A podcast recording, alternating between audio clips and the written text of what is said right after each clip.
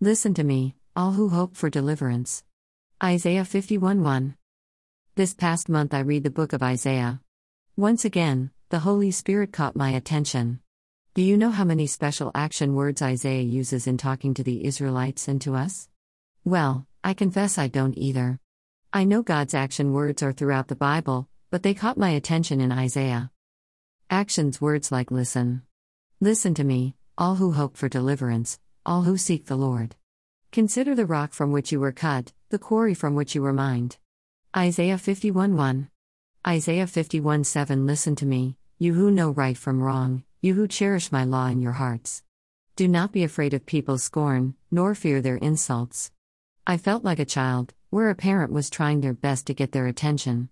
Homeschooling my grandchildren, I often tell them listen up. This is important. I feel God is trying not only to get my attention, but the attention of His church. We need to listen much more attentively than ever before. We must remember who it is that is speaking to us.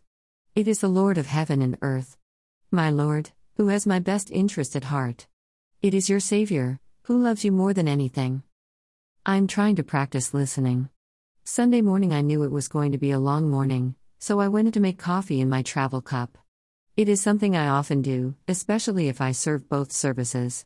Quietly, I heard the Lord say, Not today. Instead of arguing and pondering his reasons, I just walked away from the coffee maker empty handed. I trusted he had his reason. I congratulated myself on listening. I think listening begs the question are we using the ears he has given us to hear? I watch my children teach their children the importance of listening during dangerous times. Little ones don't always know why they need to stop when mom says stop, but they learn to trust her voice. I hope to learn to trust his voice even more. I need to become a better listener. Another action word that caught my attention is wake up. Wake up or awake. Isaiah 51 17 19 is very sobering. Wake up, wake up, O Jerusalem. You have drunk the cup of the Lord's fury. You have drunk the cup of terror, tipping out its last drops. Not one of your children is left alive to take your hand and guide you. These two calamities have fallen on you desolation and destruction, famine and war. And who is left to sympathize with you?